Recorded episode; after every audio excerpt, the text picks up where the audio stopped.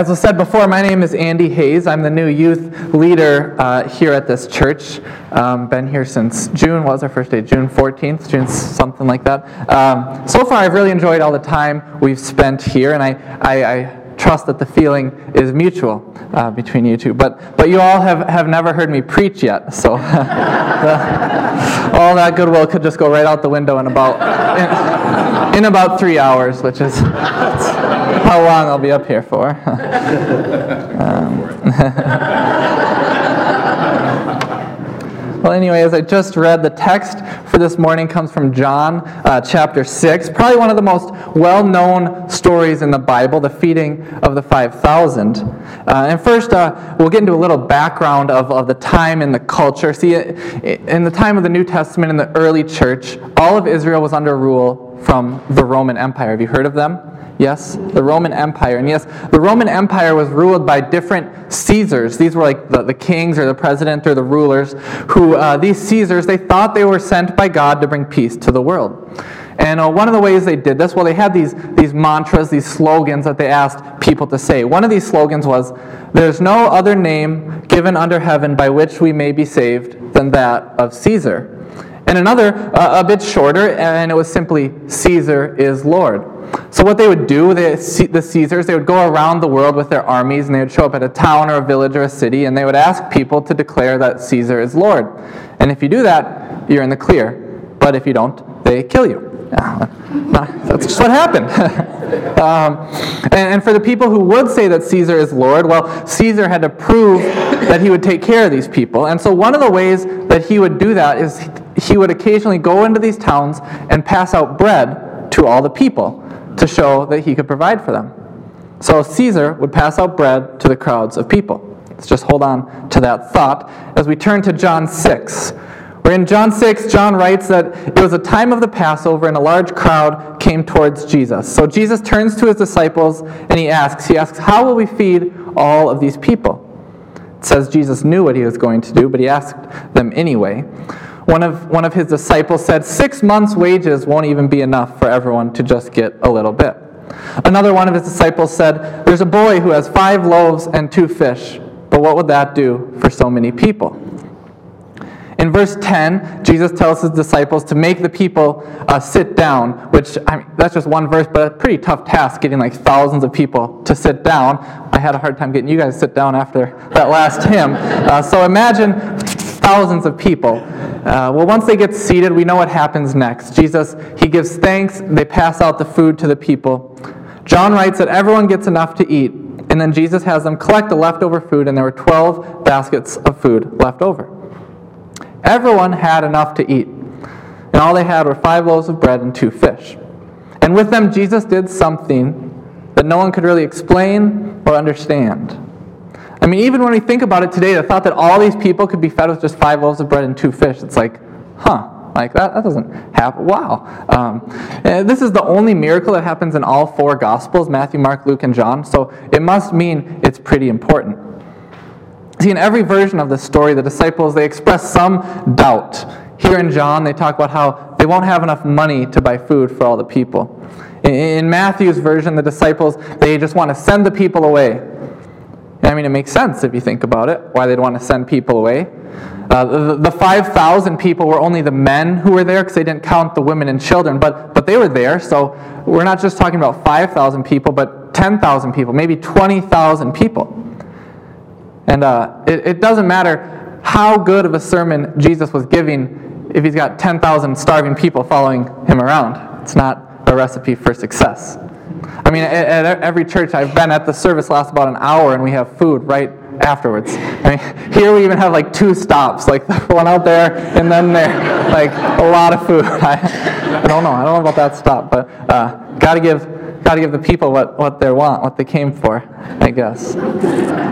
Um, but, but what the disciples thought was impossible, Jesus knew was possible. Uh, well, when the disciples looked out at all the people and looked at their depleted resources, they came to a rational conclusion that we don't have enough. And I know sometimes the disciples they keep getting this bad rap for not really believing in Jesus, but I'm sure if they took a poll of all the people in the whole crowd, everyone would agree that it was not enough food. But still, the disciples, they saw what they lacked, and because of this, they wanted to send the people away. I feel like this is number one, one way that we as Christians are like the disciples. We tend to only see what we lack, and it keeps us from helping those who are hungry, who are in need in our own lives. I mean, maybe we feel like we don't have enough food to help those who are hungry, or maybe, maybe we don't feel like we have enough money to help those who are hungry, maybe not, not enough time. Maybe we live in fear of losing our comfort. Uh, we like things our way, how we are used to. And when we're called to go out of our comfort zone, we avoid doing it, just like the disciples. And these fears, they keep us, they force us to keep our distance from those who may be hungry. I mean, perhaps the most obvious people who are hungry in our world today um, that people keep away are homeless people. I, I know we volunteer a little bit serving them. Every church does a little bit. But as a whole, the problem of homelessness is not getting any better. We, I mean, when I'm walking down the street downtown, even though I don't want to, sometimes keep my distance, would send them away. And if I don't send them away, I don't welcome them the way I welcome others. We tend to think that those who look different from us, maybe we should send them away. Maybe those who, who believe different things than us, send them away. Maybe those who have a different color skin than us, send them away. Those who vote different than us, send them away. Part of this is that we, just like the disciples, we don't think we're capable or qualified or have enough resources to help these people, so we send them away. But Jesus saw things differently. He said to give the people all they had. He said, Give them all we have. And it wasn't just five loaves and two fish, it was, it was everything they had. See, when we see things as being too hard or that, that we can't make any difference because we aren't good enough or qualified enough or have enough, God sees other possibilities. God sees other possibilities. and He sees these situations as opportunities for God to do something amazing. If only we would give Him a chance.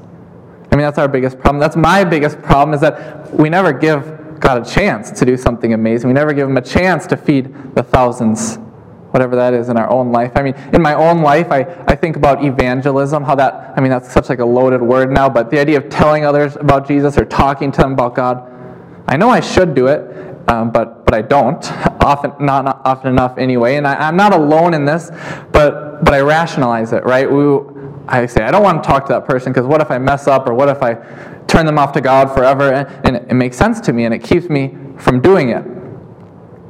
We make these excuses about how we don't want to mess up, but but but, but when I think about it, I, I have zero failed evangelism attempts.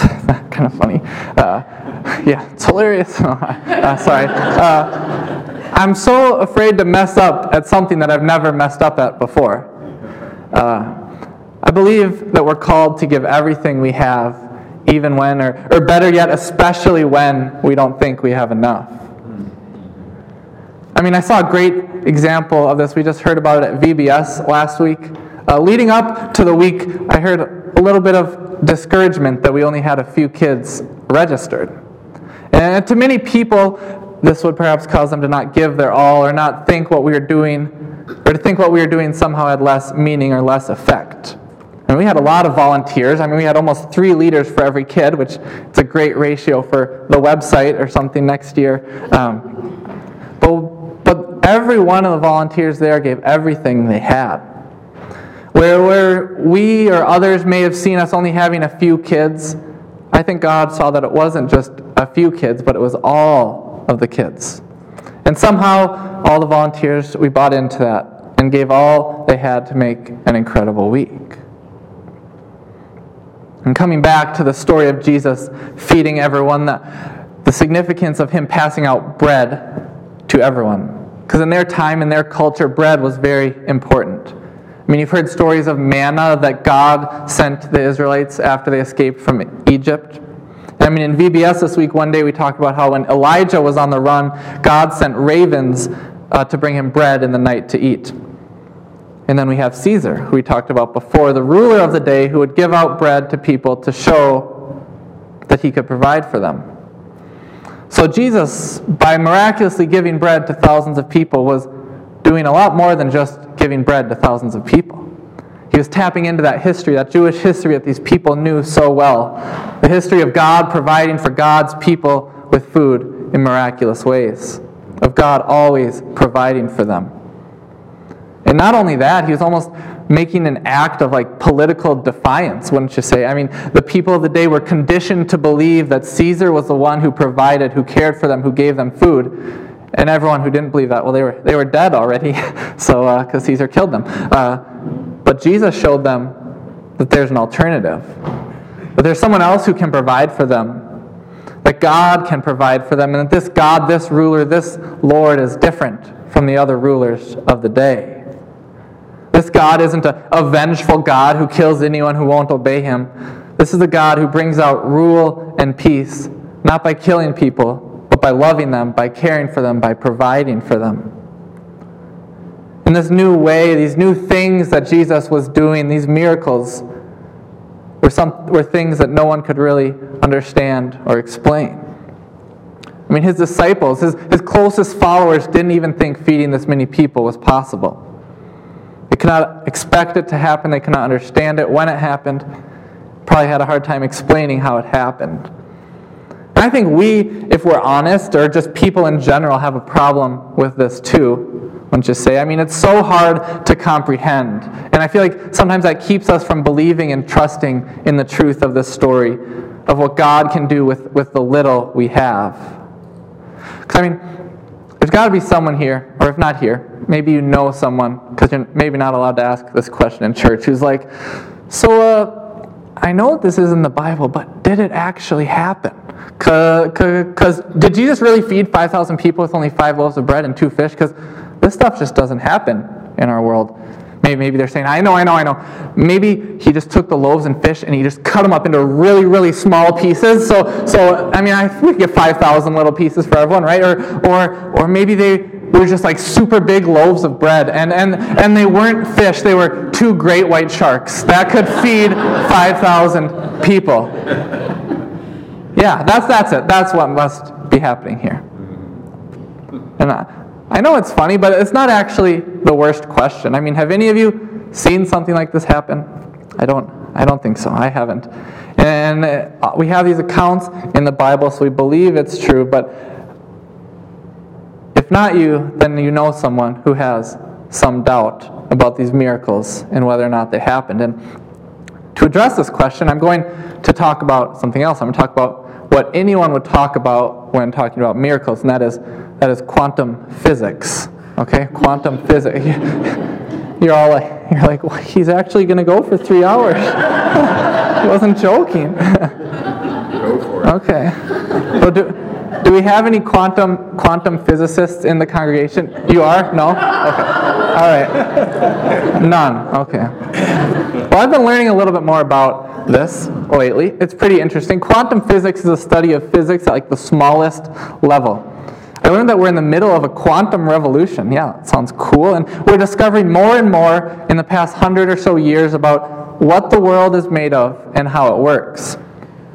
Well, see, a long, long time ago, they discovered that the building blocks of like the universe are what? They start with an A. Does anyone know?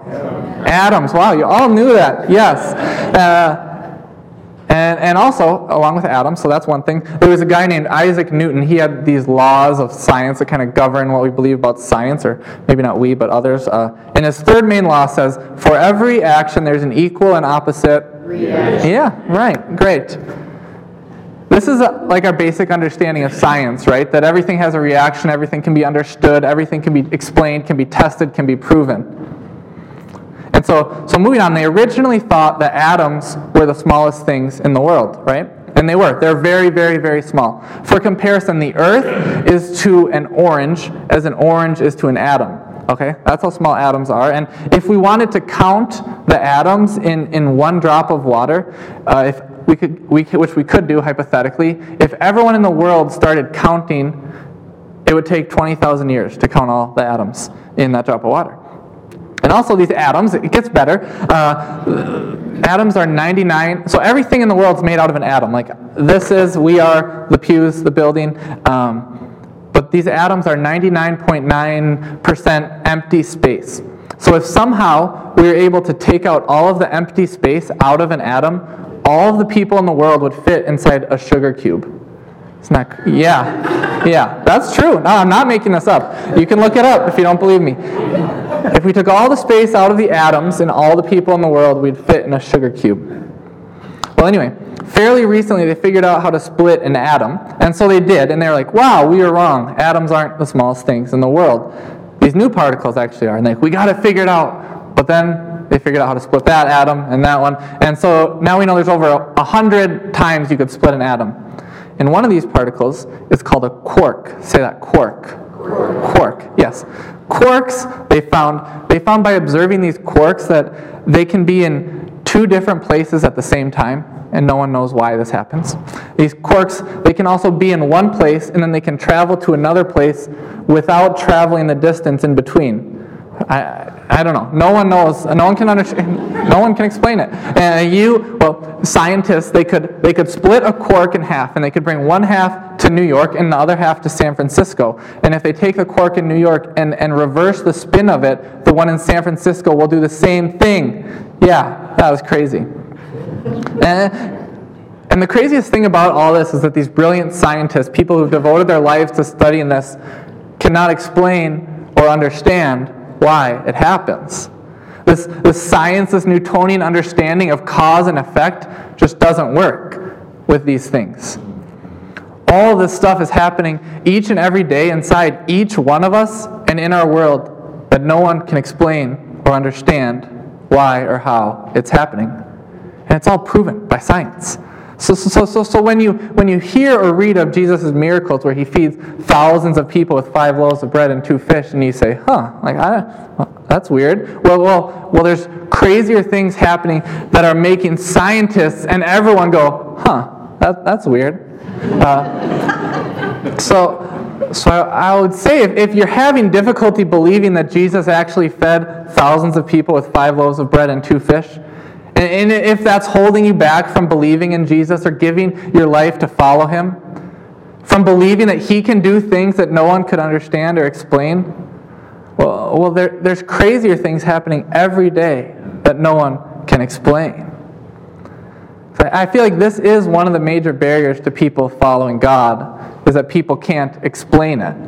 Did he actually do these miracles? Did he actually raise from the dead? Because people don't do that.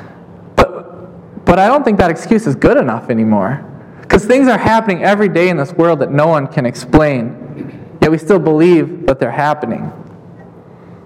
There's so much happening that no one can understand today. So it's not much of a stretch to believe that, that things happened a long time ago that no one can explain or understand. To close, I would ask what are your loaves and fish in your own life? What, what are the things that you have that maybe you, you could give, but you're not sure if it's enough? Or you're not sure if you're good enough, or you're not sure if it'll make any difference? Maybe your loaves and fish in your life are, are like real loaves and fish. Maybe you have five loaves of bread and two fish in your fridge at home for some reason. I don't know. But, but maybe you need to invite someone over and to share the food with to make a meal for a friend. Maybe your loaves and fish is your money. Maybe you feel like you don't have enough, and any rational understanding would say that it isn't enough to do much. But if that's all you have, then God sees so much more. Maybe your loaves and fish is your time. Maybe you don't have time to spend with the people you want to and do the things you want to to serve those. But God sees so much more. Maybe you're afraid of, of giving everything or, or afraid of loving someone or welcoming someone or accepting someone because you're very comfortable and don't want too much to change. But God sees many more possibilities if we're willing to give everything. Imagine how much more good Christians could do if we were just willing to go a little bit out of our comfort zones. So don't be afraid. Don't be afraid that you or we don't have enough or aren't good enough. Jesus fed thousands of people with five loaves and two fish in a situation that not even his closest followers thought was possible. Be open and trusting of what God can do with the little we can give. They didn't just use five loaves and two fish, they used everything they had. And when they did, Jesus showed that He can make amazing things happen things that no one can explain or understand. So as you go today, may you be willing to give everything, even when you're afraid, uncomfortable, unwilling. Because if you are willing, if you will give all you have, God will do amazing things in you and through you and with you that no one could expect, explain, or understand. Amen.